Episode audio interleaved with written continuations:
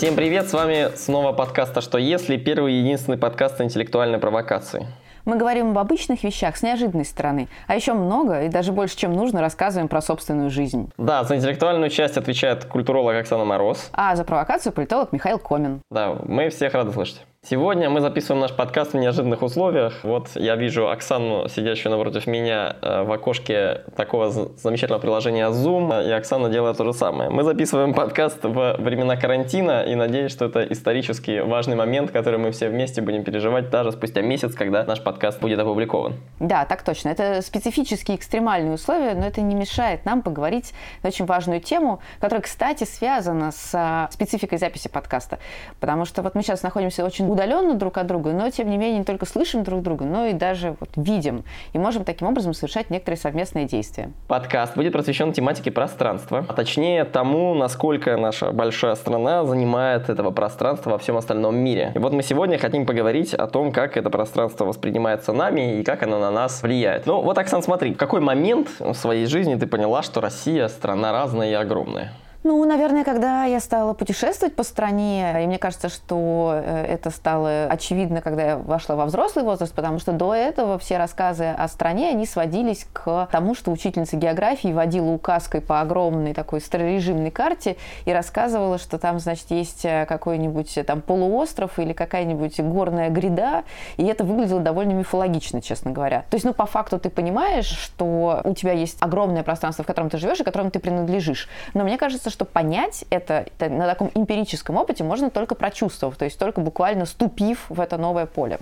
Да, но на самом деле, мне кажется, у всех есть травма учителя географии, который показывает на эту карту или на атлас, и ты понимаешь, что вот это большое пятно, занимающее большую часть глобуса, это страна, в которой ты живешь, и, возможно, в этом пятне можешь разглядеть даже свой город, если тебе крупно повезло. Но если не крупно повезло, то не можешь его разглядеть, потому что достаточно мелкий. Мне еще учительница географии, я учился в такой костромской довольно обычной школе, она все время как бы говорила, показывая на эту карту о том, что вот представляете, какая у нас гигантская страна. Это главное наше достоинство, гигантизм – это, в общем, главное преимущество России, ее поэтому никто не мог завоевать, поэтому мы все, значит, здесь такие сильные, и вообще а, гордитесь тем, что вы живете в такой прекрасной, огромной, гигантской стране. Вот. Но, я не знаю, было у тебя когда-нибудь, Оксана, ощущение, что Россия, в общем, большая, и поэтому всегда можно более-менее куда-то уехать и чем-то заняться другим в такие в тяжелые будние времена?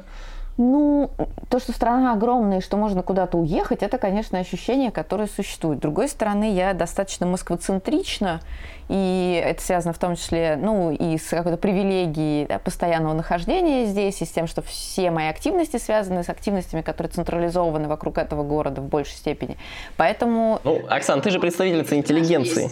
Тебе ни разу не приходило в голову все бросить и уехать в глушь в Саратов, вот как в известном произведении? Нет, я очень урбанистична. Я очень не люблю дачу и загородные пространства рекреации. И это особый конфликт, а, там, через который я проходила в юности. Ну вот мне кажется, что в ключе значит, отношения русской интеллигенции с пространством важны два обстоятельства. Первое обстоятельство, что в дни тягостных раздумий можно все бросить и уехать в какие-то дальние края, где тебя никто не будет видеть, в том числе твое государство и ты государство не можешь видеть, можешь так и спрятаться в скорлупку, в общем, и уйти в прямом смысле во внутреннюю миграцию. А второй, значит, момент, когда этим пространством тебя наказывают, когда эту интеллигенцию или, в общем, революционеров, бунтовщиков ссылают, и, значит, главный инструмент этой ссылки – это отослать подальше от Москвы или Петербурга, подальше от того, чтобы нельзя было разжечь огонек буржуазной революции. В общем, если подытожить наш промежуточный здесь диалог, то не кажется ли тебе, Оксана, что не только мы живем с этим странным пространством, но и оно живет с нами и влияет на нашу жизнь? Я вот, собственно, предлагаю этот вопрос сегодня в качестве нашего подкастошного вопроса и вынести на сегодняшнее обсуждение. Итак, а что если не только мы живем с этим пространством, не только мы на него влияем, но и оно живет с нами и оказывает влияние на нашу жизнь? Оксана, mm-hmm. как далеко ты, как человек урбанизированный и москвафицированный достаточно сильно, как ты только что призналась, насколько далеко ты была от Москвы? В России? Ну, в России не дальше Красноярска. Красноярск это была самая дальняя точка.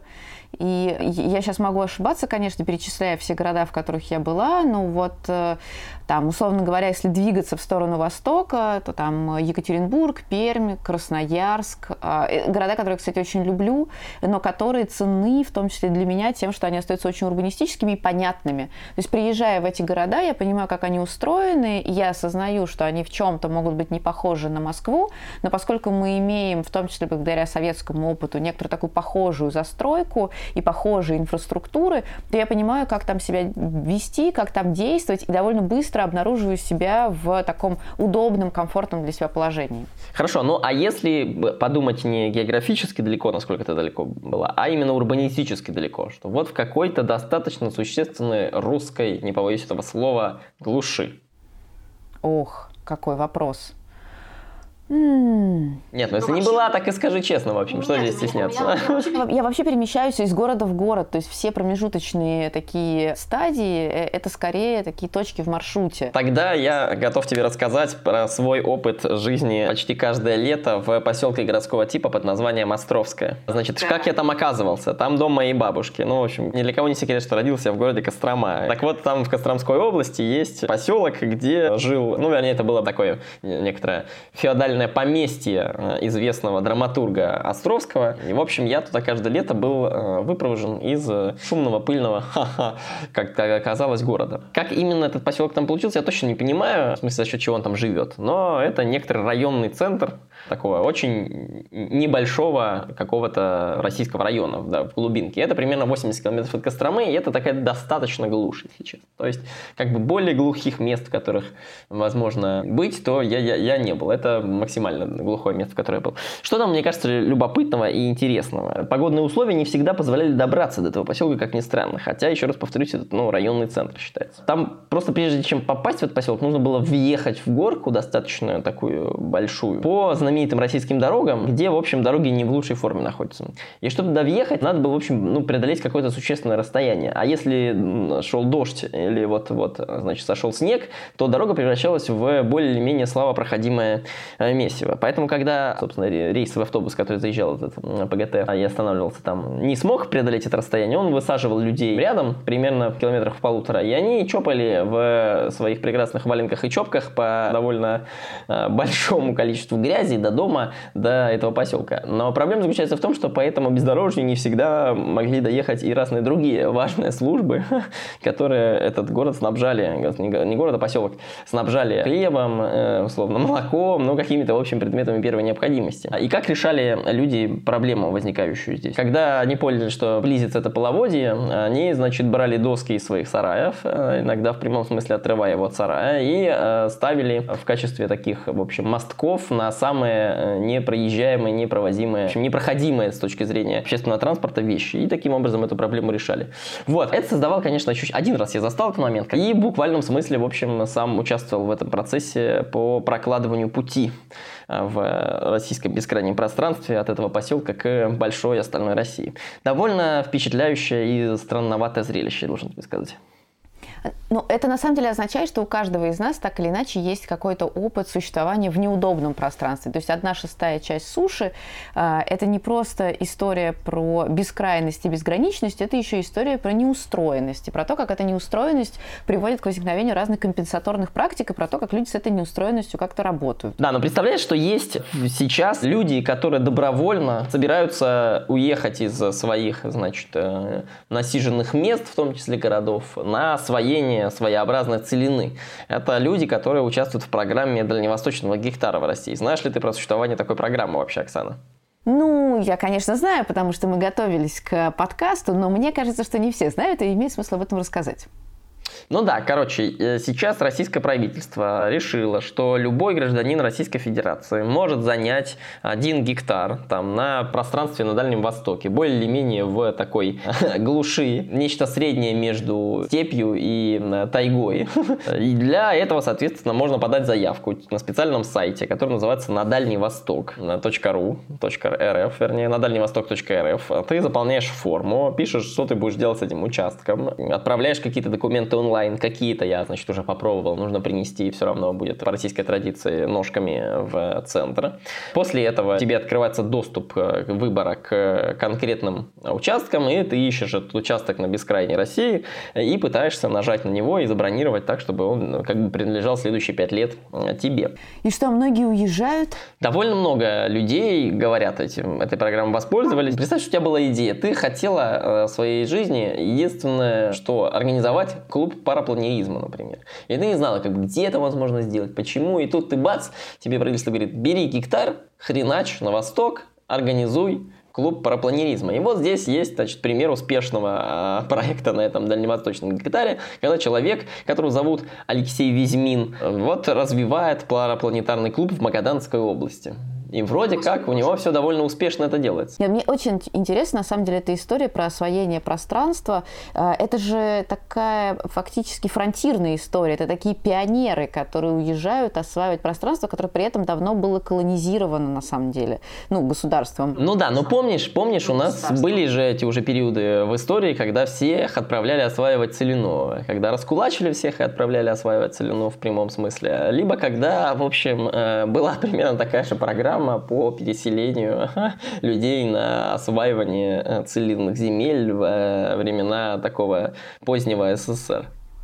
Ну, с одной стороны, э, первый пример – это принудительное переселение, это депортации, да, и там все понятно, там нет, не было возможности выбора и даже не было возможности собраться, собственно, чтобы уехать в комфорте. А второй пример – это всякие комсомольские и прочие стройки века, ну, которые, по крайней мере, ну, на первичном публичном уровне не обозначались как обязательные, и, и, ну, и, и они, в общем, провоцировались, да, на развитием идеологии, мифологизации вот этого освоения бесконечного пространства и романтизации всего этого. Здесь же речь идет о, скорее, так такой, э, ну, какой-то чуть ли не протестантской этики, но точно этики не а, коммунистического, не идеологического строительства. Это очень индивидуалистические истории. Про то, что ты персонально считаешь, что, например, ты сейчас все бросишь и переедешь куда-то на другой край страны, которая вообще-то, ну, как бы локационно и по протяженности может быть похожа на то, что вообще переезжаешь в другую страну, вообще в совершенно другие условия а, и природные, и территориальные, и там, какие угодно экономические, политические, и там ты начнешь все сначала. Мне кажется, что Нельзя ставить, конечно, диагноз э, по статистике, которая предоставляется этим проектом, но очевидно, что э, эти цифры говорят о высокой степени эскапизма, э, которая есть у людей. Но смотри, есть же люди, у которых нет такого большого количества денег, но тем не менее они пытаются каким-то образом в пространство сбежать с определенными целями. Вот, готовясь к нашему сегодняшнему подкасту, я поговорил с э, одним таким человеком, его зовут Данил Добрынченко. Он вместе с э, семьей и с рядом там энтузиастов пытался организовать в Подмосковье так называемый экопоселок. А, в общем, в 2011-2012 году бы эта история, она активно была растиражирована в социальных сетях и в медиа. И вот я поговорил с ним об этом странном, э, на мой взгляд, опыте, но еще и о том, как э, этот опыт затем повлиял на его дальнейшие действия и осмысление пространства, в котором он живет. Давай послушаем.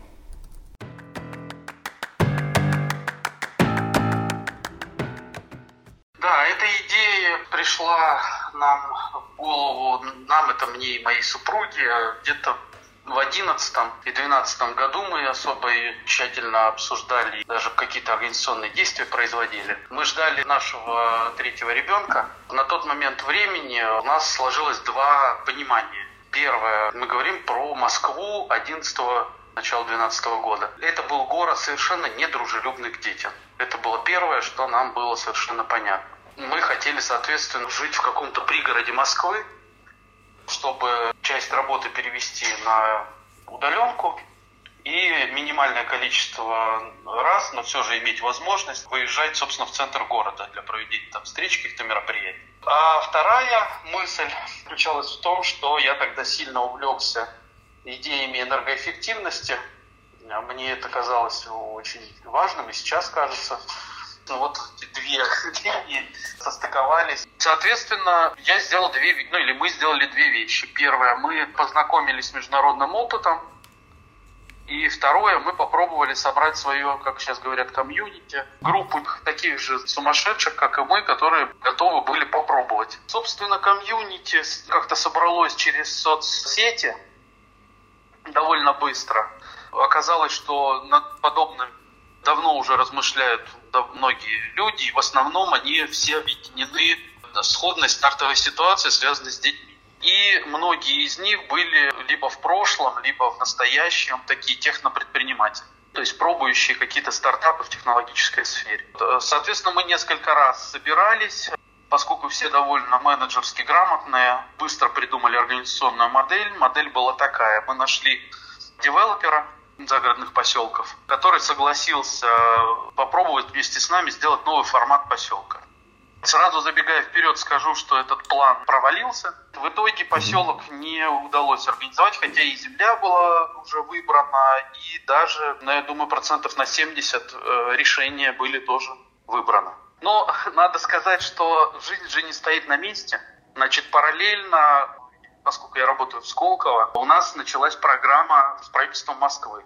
Так получилось, да, угу. что этот путь оказался более органичным, что ли. Мы предпочли остаться или вернуться, потому что мы на самом деле переехали на время за город. Мы как бы сняли дом в том примерно ареале обитания, которым собирались строить поселок. То есть мы решили попробовать, как же это жить за городом. Не совсем энергоэффективном доме, в обычном доме. Но тем не менее мы там жили, мы там встречались с девелопером, обсуждали планы, там же на месте топтали грязь, значит, смотрели, что здесь, где, когда будет. Поэтому опыт такой был. И там, кстати говоря, было не меньше удивительных открытий, которые о которых мы не подозревали, что есть городе и чего нет в субурбии, ну, в пригороде. Потому как оказалось, что, например, доступность медицинских услуг, ну, просто ужасная, хотя мы были не очень далеко, там, в 30 километрах от МКАД, доступность, как там, например, скорую помощь вызвать было вообще, кроме как за деньги, невозможно. И на тот момент вызов скорой помощи стоил 10, иногда 15 тысяч рублей. Это были очень приличные деньги. Второе, обнаружилось за городом все наши мечты об идеальном поселке, когда ты, значит, в комьюнити живешь, открытые пространства и прочее. Сейчас, наверное, уже мы это преодолели, я надеюсь. Но тогда, 11-12 год, в поселке каждый строил себе гигантские железные такие стены вокруг э, своего участка, пытаясь, видимо, огородиться от внешнего мира. И по поселку гуляли только, значит, мои дети и дети гастарбайтеров.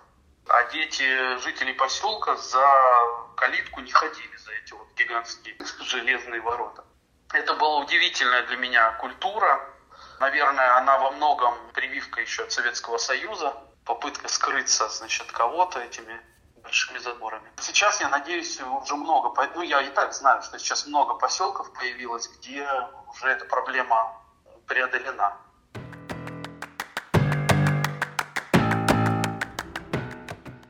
Мне кажется, вообще примечательная история. Представляешь, Оксана, в 2011-2012 году были достаточно большое количество людей в России, которые, а, поняв, что их не устраивает в Москве то, как выглядит среда для обитания, в том числе их детей, были готовы потратить свои силы, время, а, деньги и, в общем, все что угодно, и организовать в 70 километрах от Москвы какой-то существенный кусок нового освоенного пространства. Это пространство они назвали, назвали экопоселок и пытались там его сделать по своим правилам правилам. Но мне кажется, что вообще это история про то, э, что люди перемещаются из одного пространства в, другого, в другое, из городского в условно-сельское. Э, это история про то, как люди э, вообще мыслят э, собственное проживание в урбанистическом пространстве и в качестве спасения видят э, какую-то дезурбанизацию, да, то есть отказ э, от всех тех практик, которые включены в жизнь города. А, есть ли какие-то исследования там, социологические или, может быть, как раз из поля Urban Studies, которые были бы связаны с анализом того, как люди себя ведут вот в этом сложном современном пространстве? Да, я когда, собственно, готовился к нашему подкасту, хотя это не всегда так выглядит, я прочитал часть книжки американского урбаниста экономиста и социолога, его зовут Брайан Берри, и книжку он написал «Урбанизации и дезурбанизации в Соединенных Штатах». Книжка вышла, правда, в 1980 аж году, но, честно говоря, вот те процессы, которые он описал применительно к США, мы, кажется, видели э, вот в ближайшие, ну, последние, в общем, 5-10 лет в России. И это довольно, в общем, ну, мне кажется, показательно в том числе. А что он там пишет? Он там пишет, что есть, в общем, для дезурбанизации, то есть перемещения из больших городов переездов в, в общем, какие-то пригоро- пригородские пространства, есть несколько причин. В общем, самое распространенное, когда люди переезжают из городского пространства в субурбию, так называемую, да, это э, вот примерно та же мотивация, что была у нашего э, героя в предыдущем включении, а именно о забота о большей экологичности, в общем, о большем каком-то возможности освоить он там пишет, что это возможность освоить жизненное пространство по своим правилам, подстроить его под свои какие-то нужды, в том числе через возделывание как бы земли, через какое-то такое самостоятельное большее строительство, потому что в большом городе, в квартире мы мало себе можем это позволить, мы ограничены в этих а, вещах, да, а вот в субурбии, в собственном доме можем а, создать какие-то специфические а, условия. Второе, тренд, он связан с тем, что люди могут стремиться уехать из большого города ровно потому, что им перестает нравиться этот как бы темп а, и постоянный стресс, в котором а, люди пребывают. А он говорит, что там, ну, там описывает даже несколько источников этого стресса. Там, нам сейчас это не очень важно, но как бы мне кажется, что понятно, что в общем большой город достает какое-то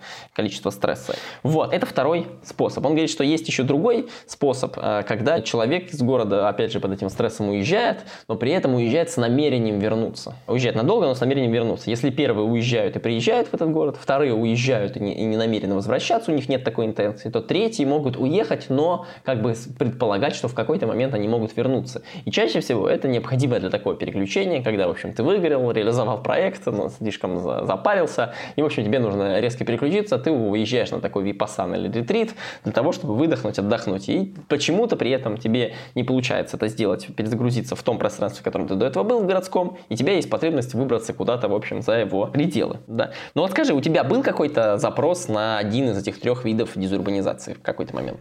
А, нет, на самом деле нет. Я не очень большой сторонник э, таких маятниковых миграций вообще, потому что мне кажется, что это вносит некоторую сумятицу. То есть я понимаю, в чем прелесть, когда ты совмещаешь одновременно две локации и два разных режима, соответственно, проживания. Мне в этом смысле кажется, на самом деле, что в принципе, вот эта бинарная система, она не очень функциональна, просто потому что ну, люди бывают гораздо сложнее и функционируют гораздо сложнее, и вместо бинарных разных систем, в том числе миграционных, выбирают тернарные. Мне в этом смысле а, гораздо больше нравится концепция, хотя она, конечно, тоже морально устарела, в некотором смысле концепция Марка уже такого а, прекрасного этнографа, даже, наверное, не антрополога французского, который а, выпустил в свое время, в начале, в самом начале 90-х, книжку «Не места», где он пытался оценить, как выглядит а, пространство вообще, которое осваивает человек а, в ситуации гипермобильной современности, когда человек на самом деле проживает очень много времени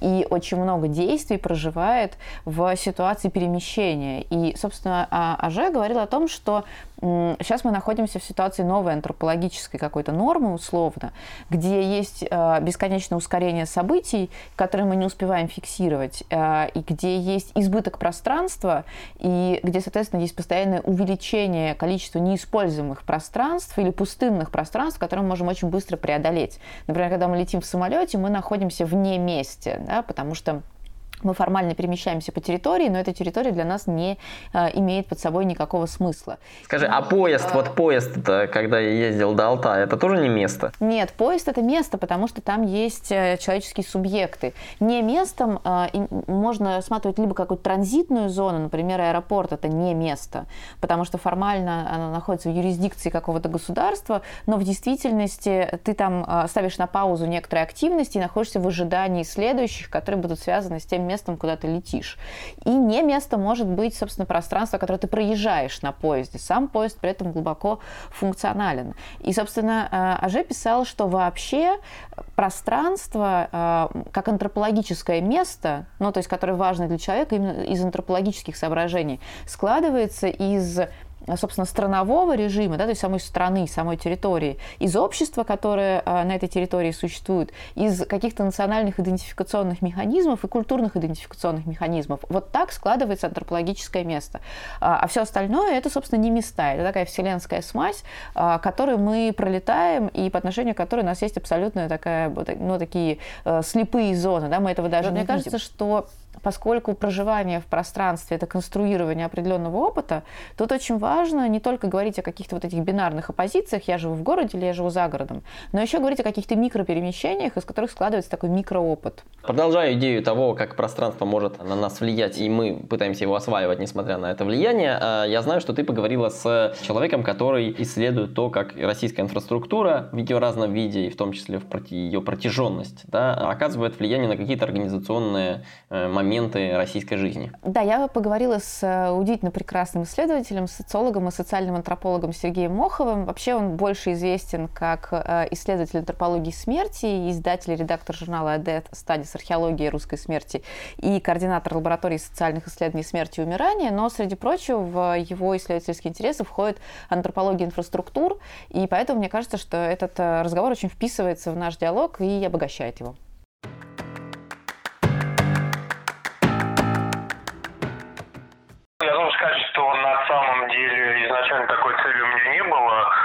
Изучать э, связь пространства и э, похоронной организации. Э, на это я вышел совершенно случайно, потому что я занимался этнографическим наблюдением за работой нескольких похоронных агентств, и совершенно в какой-то момент мне стало очевидно, что действительно инфраструктура, некоторые материальные особенности вот скажем так, российской жизни, да, они оказывают, конечно, структурообразующее а, влияние на то, как устроены похороны и то, как, в принципе, устроена социальная жизнь, а, так, то, что называется российской провинции. Вы наблюдаете там, не знаю, там 10, 20, 30 похорон, да, потом вы анализируете свои э, дневниковые записи, в какой-то момент вы понимаете, что, например, похороны идут там 5 часов, например, да, а, из которых 4 часа занимает э, процесс передвижения между различными инфраструктурными объектами. Да? В какой-то момент вы обращаете внимание на приборную панель в автомобиле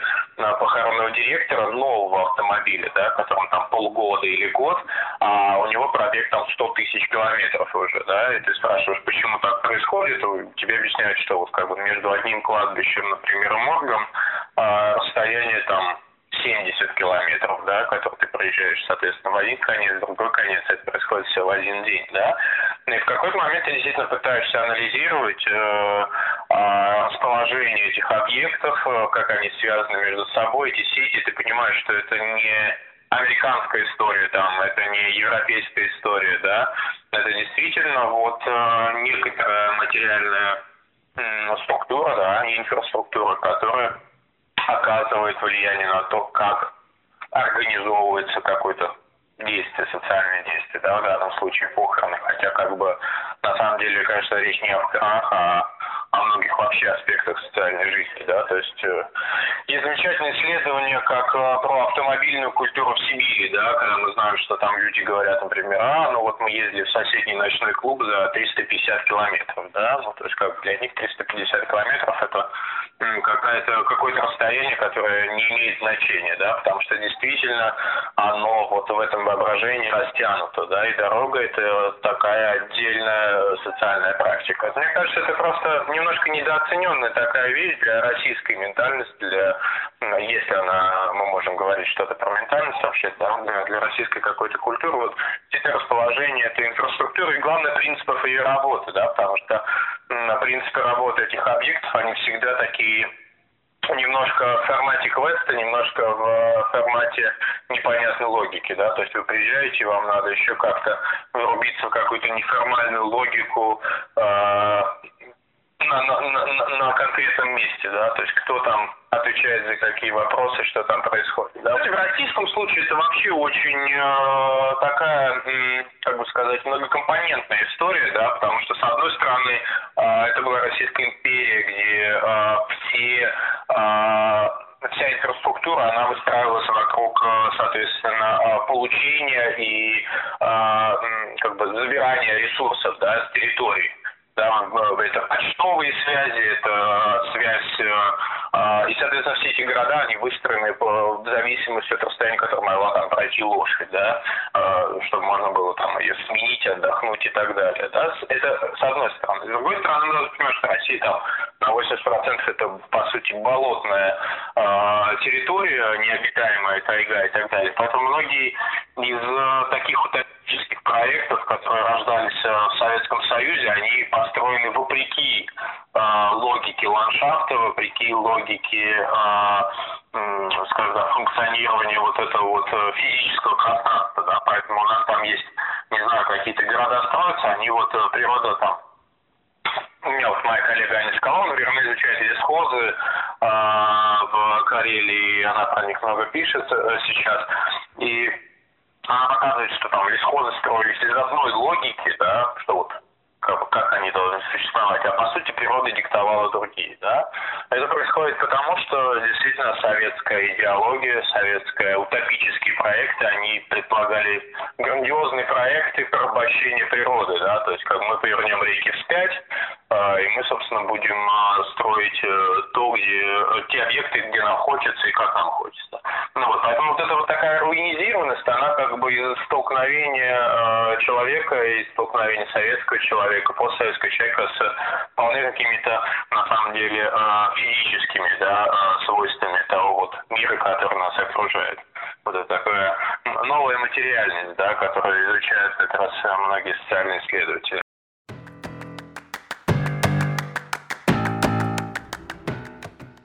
Да, Сергей, в общем, как э, и принято в академической среде, разложил многое нам по полочкам, э, но вот меня цепанула и зацепила, в общем, одна фраза, которую он там бросил, про э, то, что иногда российское пространство влияет в том числе на наше намерение как-то поразвлекаться. Именно, что вот есть люди, которые за 350 километров, в общем, де-факто из одного города в другой российский могут ездить в клуб, потому что там клуб получше. Мне кажется, что это довольно вообще э, распространенная в России практика, э, потому что вот я знаю просто большое количество людей э, в Костроме, Перми, вот в моем родном городе, которые выезжают развлечься, ну не за 350 километров, но в общем за 90 километров Ярославль. И их мотивация делать это, она связана не только с тем, чтобы, в общем, там как бы клубы получше, но еще и в том, что в Костроме, довольно небольшом городе, с не очень большой прослойкой молодого населения, в этих клубах уже все друг друга знают, все, кто ходит. И, в общем, в поисках развлечений и отвязанного, в общем, такого кутежа, они отправляются в другой город, чтобы, за, используя этот инструмент растянутости в пространстве, максимально оторваться. Но вообще, мне кажется, что это еще не российская практика. Вот всем же известно э, факт, что большинство, например, британцев, французов, французов и немцев любят праздновать мальчишники и девишники в странном месте, в общем, в неочевидном для этого месте, не странном, но неочевидном для этого месте, в Будапеште, в Венгрии. И эти компании довольно часто встречаются на улицах Будапешта вот в какие-то периоды времени. Мне кажется, что такая практика, в общем, инфраструктуризации пространства, то есть осваивание его и связывание его в такую единую сцепку, это довольно распространенная штука не только в российских условиях, где от, от безысходности, но и, в общем, в европейских европейских вполне себе благостных условиях, целью которых является развлечение. Да, но это история про то, что пространство размыто на самом деле везде. И за счет, э, например, принятия решения об открытости границ, каких-то там транснациональных объединениях, и за счет развития систем транспорта и мобильности и так далее. И просто все э, разные люди, разные сообщества по-разному с этой размытостью пространства э, обращаются. И где-то размытость пространства означает еще и размытость и руинификацию инфраструктур, где пространство как бы безграничное, огромное неструктурированное, и инфраструктуры никакие не работают, и ты вот действительно как какой-то герой такой, да, античный или там герой эпохи романтизма преодолеваешь все сложности для того, чтобы что-то достичь, да, а есть где-то э, наоборот такая сеть, да, контактов и сеть э, системных решений, которые позволяют размытое пространство схлопывать во что-то более или менее консистентное, во что-то вполне себе хорошо работающее, даже несмотря на то, что оно состоит из разных кусков. Ну, то есть э, мне кажется, что вот то, о чем говорил Сергей, это очень важно для понимания э, зависимости некоторого географического, да, локального, территориального и социального. И э, в какой-то степени это, мне кажется, да, что он частично ответил на наш вопрос о том, насколько можно говорить, в принципе, о влиянии территории на человека да, э, можно говорить о том, что человек чувствует это влияние и пытается его как-то подкрутить и поднастроить в зависимости от тех задач, которые стоят там, ну, в какой-то конкретный момент. Да, ну, мне кажется, что влияние очевидно прослеживается, но просто что важно, что это влияние есть не только в России, это не российская специфика. То есть пространство в любом случае оказывает влияние на человека, и либо в своей протяженности, либо в своей, в общем, э, как бы наоборот, скомканности. Но при этом то, как оно оказывает влияние и трансформирует какие-то практики, это э, естественный процесс такой. От этого никуда не деться, никаким образом не избавиться. Хорошо. Но раз мы уже как-то начали стихийно подводить итоги, мне кажется, надо перейти все-таки к трем конкретным буллетам, которые были бы ответом на очень конкретный вопрос, который мы задали в начале, о влиянии пространства на человека и человека на пространство. Миш, давай начинай.